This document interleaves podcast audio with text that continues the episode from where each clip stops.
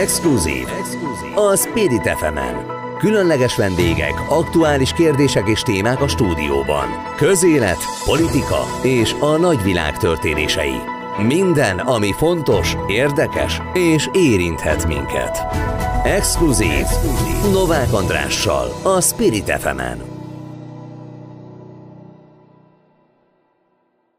És elindul az exkluzív itt a Spirit FM 92.9-en vendégünk Latorcai Csaba, a Területfejlesztési Minisztérium miniszter helyettese. Nagyon szépen köszönöm, hogy elfogadta a meghívást. Nagyon érdekes témáról beszélünk, és köszöntöm a, nem csak a hallgatókat a Spirit FM-en, hanem néznek minket a Facebookon, a YouTube-on, illetve az, aki az atv.hu-ról kapcsol ide. Nagyon fontos témákról beszélünk, mindenkit érint. Én, én azt gondolom, hogy ez egy hihetetlen érdekes dolog, hogy állnak az Európai Uniós tárgyalások az EU-s pénzekkel kapcsolatban nincs olyan nap, hogy ez valamelyik hírportálon ne lenne e, téma, és mindenki árgus szemekkel nézi Navracsis Tibort, illetve a minisztériumát, helyettesét, hogy mi történik, mi a legfrissebb hír ezzel kapcsolatban.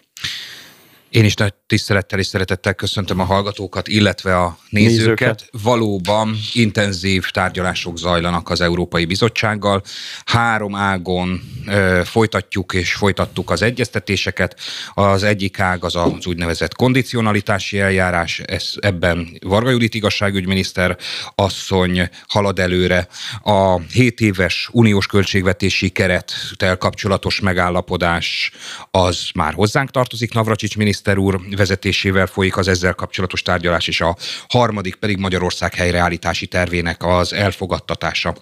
Mindhárom tekintetben komoly lépéseket tettünk előre, az országgyűlés már jó néhány törvényjavaslatot elfogadott, konkrétan egyébként 17 pontban állapodtunk meg az Európai Bizottsággal, a, amelyek teljesítése esetén megnyílik a kapu, és végre aláírhatjuk a megállapodásokat, mind a 7 éves uniós költségvetéssel kapcsolatos partnerségi megállapodást, mind pedig azt követően reményeink szerint a helyreállítási tervel kapcsolatos megállapodásokat, és a 17 pontnak a elfogadását követően, ugye egyrészt az törvényjavaslat formájában az országgyűlés elé került, az országgyűlés ezeket elfogadta, hatályosultak is az elmúlt napokban, másik része pedig kormány hatáskörben e, vált valóra, úgyhogy a magunk részéről mindent megtettünk, amit vállaltunk, azt végrehajtottuk, úgyhogy készen állunk arra, hogy bármelyik pillanatban aláírjuk a megállapodásokat.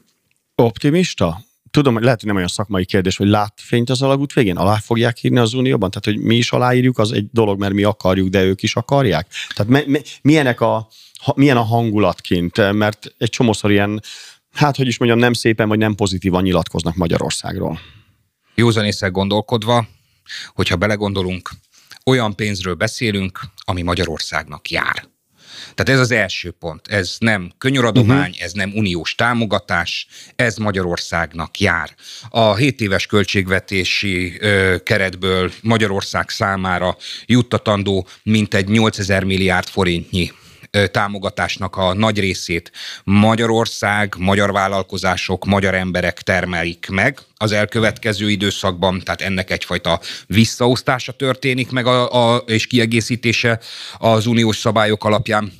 A helyreállítási terv vonatkozásában pedig ne feledjük el, hogy az Európai Unió egy komoly hitelt vett föl annak érdekében, hogy ezt a forrást a tagországok számára biztosítsa, és a tagországok ehhez kvázi kezességet vállaltak, tehát hogy itt is a mi egyetértésünk és jóváhagyásunk és anyagi áldozatvállalásunk is szükséges. Tehát ezek a források járnak Magyarországnak. Megállapodtunk.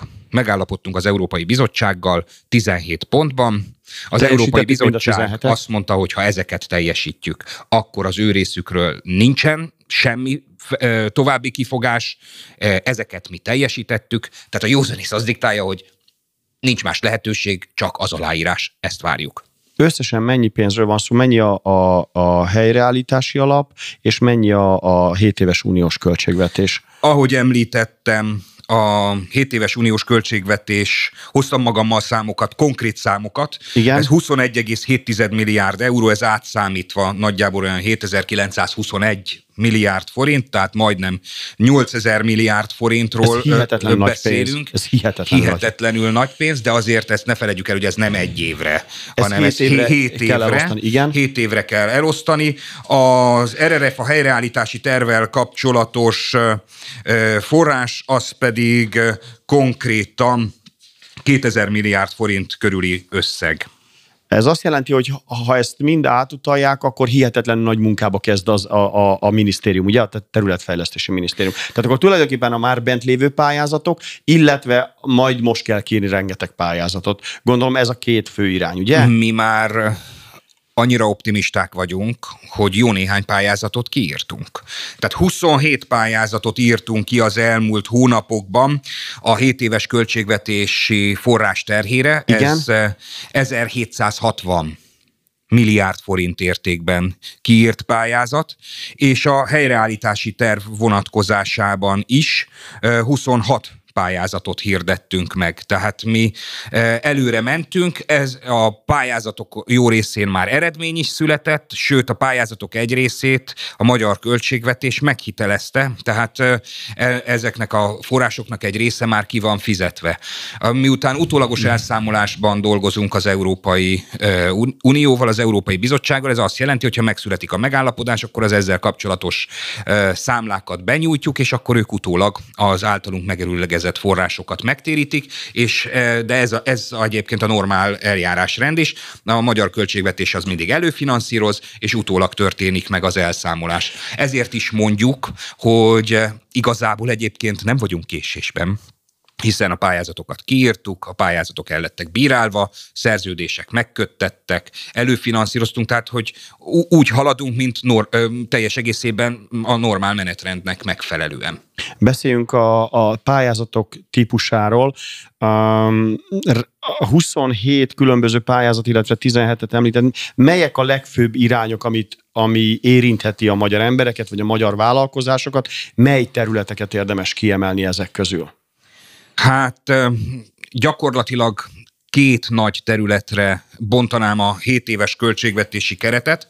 A 7 éves költségvetési keretnek a legnagyobb része az gazdaságfejlesztésre kerül felhasználásra, de nagyon nagy összeget tervezünk környezetvédelemre és energetikára, illetve kiemelném még a közlekedésfejlesztést, településfejlesztést, turisztikát. Ezek azok a területek, amelyek a 7 éves költségvetési keretből kerülnének támogatásra. A gazdaságfejlesztésre, infokommunikációra 2200 milliárd forintot tervezünk, környezetvédelemre és energetikára közel 2000 milliárd forintot, közlekedésre 1500 milliárdot, településfejlesztésre, turisztikára pedig több mint 1200 milliárdot. Ezek a nagy tématerületei a 7 éves költségvetésnek, és akkor ezen felül lennének még a helyreállítási tervben megfogalmazott speciális célok. Annyi kérdésem lenne, tényleg, a, mi van az azzal, aki most hallgat minket, vagy lát minket, és azt mondaná, hogy mondjuk neki van egy kis vállalkozása, és szeretne benne mondjuk energetikát fejleszteni. Van még esélye pályázni, vagy várja meg, amíg megjönnek a, a tehát hogy mondjuk sokkal, sokkal jobb energiafelhasználású fűtést szeretne, vagy hűtést, vagy, vagy ilyenek. A, az energetikában gondolom ez a legérdekesebb kérdés. Vagy hogyha magánszemélyekre is vonatkozik majd ez a, a fejlesztés, hát milyen irányok vannak, ami mondjuk célirányosan megnevezhető. Lehet egy egyet-kettőt kérhetek egy-két példát? Persze. Tehát szét kell választani mindig a forrásoknak az egy, egy része, ugye a gazdaságfejlesztés, a kis és közepes, alapvetően kis és közepes vállalkozásokat helyeznénk a fókuszba, és a, a különböző támogatásoknak a másik részére pedig magánszemélyek is épp úgy pályázhatnak. Ez érvényes az energetikai pályázatokra is. Tehát a cél, én mindenkinek azt például, mondom, vagy napelem, vagy ilyenek? Igen, megújuló energiák, az megújuló. kifejezett, uh-huh. kifejezett prioritás mind a, egyébként a 7 éves költségvetésből finanszírozott pályázatok tekintetében, mint pedig majd a helyreállítási tervben megfogalmazottak vonatkozásában, hiszen a helyreállítási tervnek kifejezetten kell úgynevezett klímacélokat is, digitalizációs és klímacélokat is teljesíteni. Itt az Európai Unió megfogalmazott, hogy ebből, ahogy említettem, közös hitelből milyen fő célokat uh-huh. kell teljesíteni, tehát ebben külön is megjelennek a zöld és és infokommunikációs célok. Én azt javaslom mindenkinek. Igen ha ki van írva a pályázat, akkor pályázzanak. Ami ki van írva, arra Magyarország kormánya kötelezettséget vállal a pályázati döntéssel, a pályázati döntéskor, tehát ami ki van írva, ott, e, ott a, úgy készüljenek, hogy ott eredmény is fog hamarosan születni, tehát mindig keressék az éppen aktuális kiírt pályázatokat, kövessék nyomon, és minél többen éljenek ezekkel a lehetőségekkel, mert ahogy beszéltük, azért itt hatalmas összegekről beszélünk, hogyha ezeket az összegeket helyesen uh-huh. és jól használják föl a pályázók, akkor abból komoly gazdasági növekedést és komoly gazdasági robbanást tudunk elérni egész Magyarország számára, amivel már a 2030-as kormányzati célok teljesítését nagyban meg tudjuk könnyíteni, hiszen ugye a magyar kormány azt a célt tűzte ki, hogy 2030-ra váljék Magyarország az egyik évé az öt legélhetőbb uniós tagállamnak és az öt legjobb uniós tagország közé tartozzunk. Nagyon egyszerű a kérdés, hogyha ha elfogadják Brüsszelben és aláírják, az Európai Bizottság aláírja az utalást, és ekkora összeg átjöhet, akkor újabb pályázati hullám indul el a kormány részéről, konkrétan a területfejlesztési minisztérium részéről, tehát akkor megint ki lesz írva egy csomó pályázat? Nem tudom másképp kérdezni, tehát erre van egy Igen, ahogy most... említettem, amit eddig kiírtunk, azt csupán mondhatnám azt, hogy előzmény. Okay. Ennek sokszorosa várható a következő időszakban.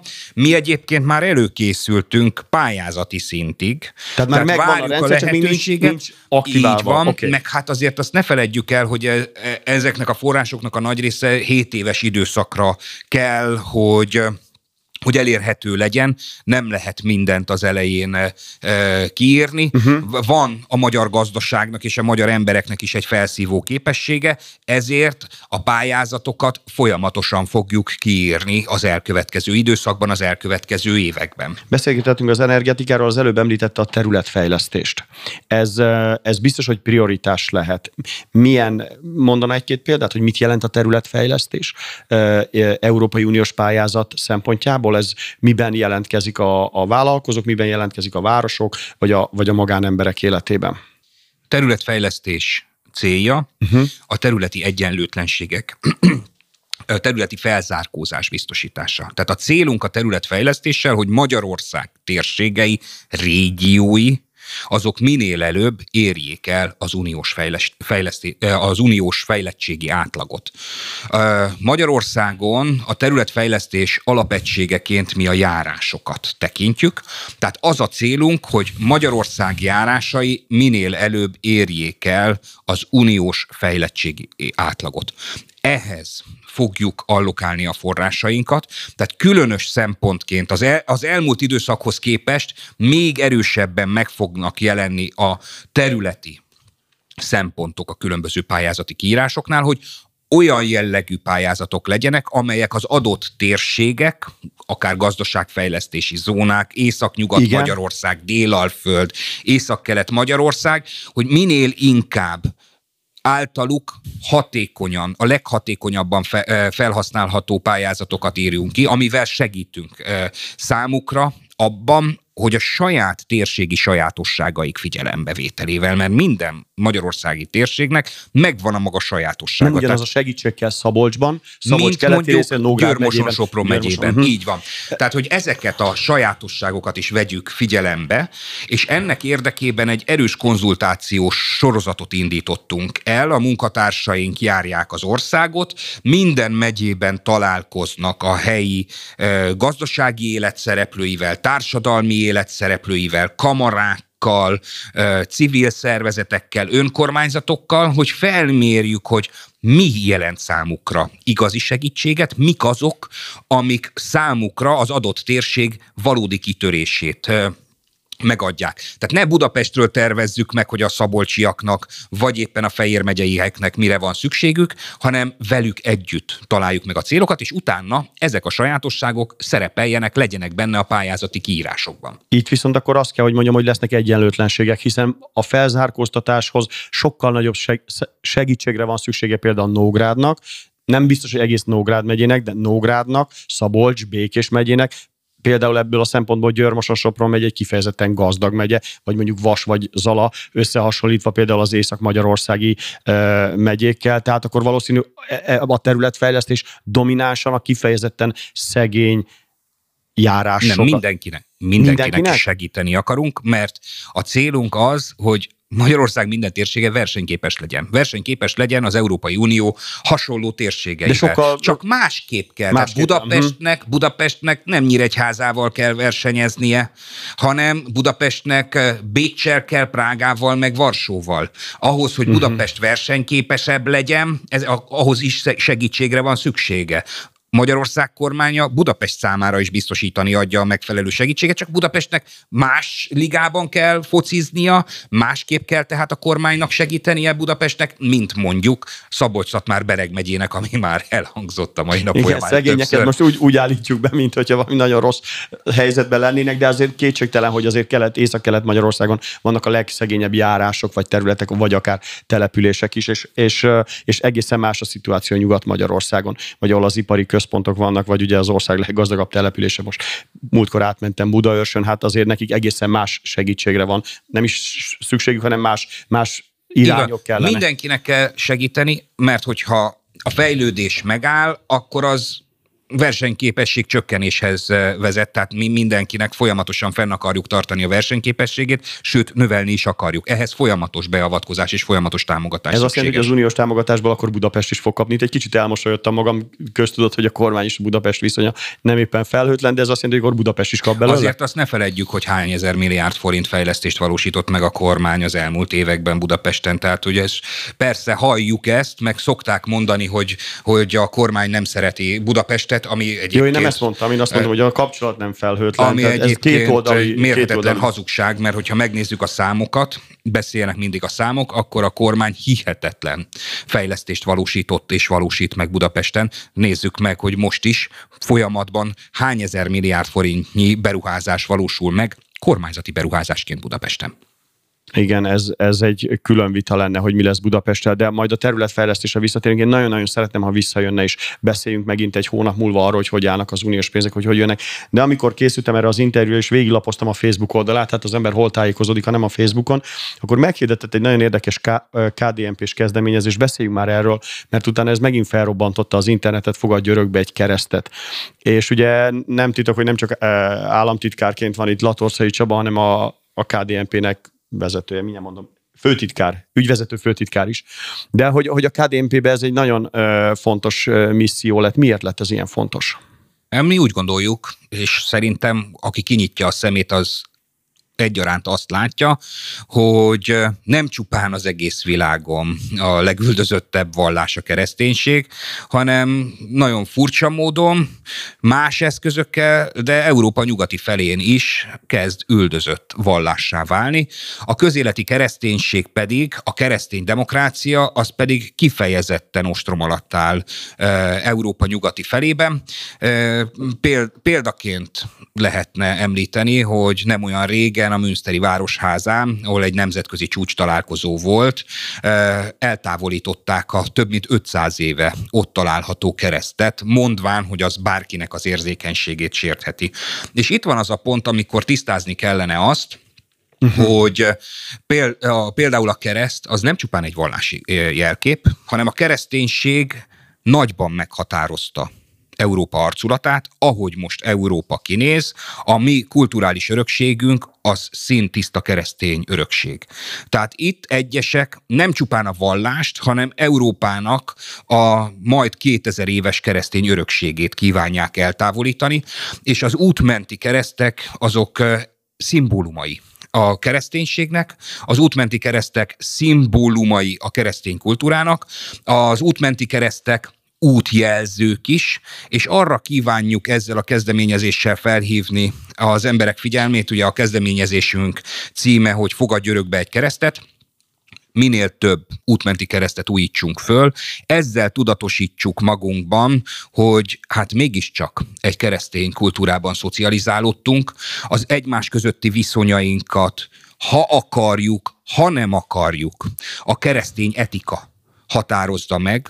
Tehát keresztény kultúrában élünk, ez egy objektív valóság. A keresztek erre is felhívják a figyelmünket, és ezzel a keresztény kultúra védelmére hívjuk föl honfitársaink uh-huh. figyelmét. Arra kérünk mindenkit, hogy ezek az egyébként városképi szempontból is jelentős alkotások, hiszen egy-egy kisebb, de akár nagyobb településnek is hozzátartoznak a város képéhez.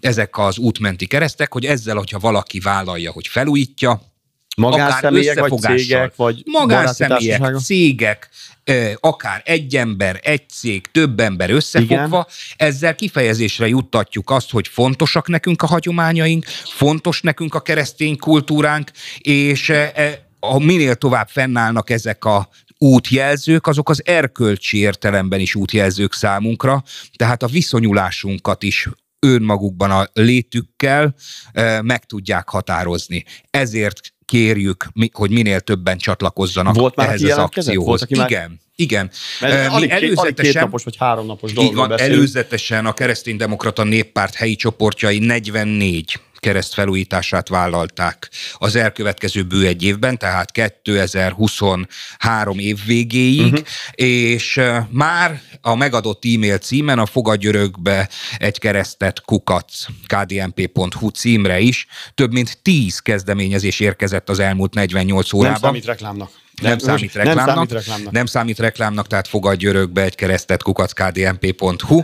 Ezen a címen lehet jelentkezni, jó. minden jó érzésű embernek a jelentkezését várjuk. Én nagyon bízom benne, hogy egyre több helyen fognak megújulni ezek az útmenti keresztek az elkövetkező hónapokban. Biztos, hogy erről is beszélünk. Én, én nagyon szeretettel várjuk Latorcai Csabát területfejlesztési helyettes minisztert, hogy jöjjön és beszéljünk kérem szépen egy hónap múlva megint a pénzekről is, meg a KDNP.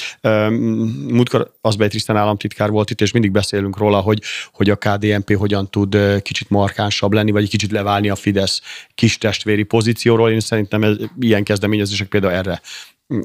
Ez nekünk, hogy is mondjam, nem, kicsit... mi szövetségben gondolkodunk. Uh-huh. Elnézést, tehát mi szövetségben Igen. gondolkodunk. Mi a saját értékrendünket adjuk hozzá a kormányhoz.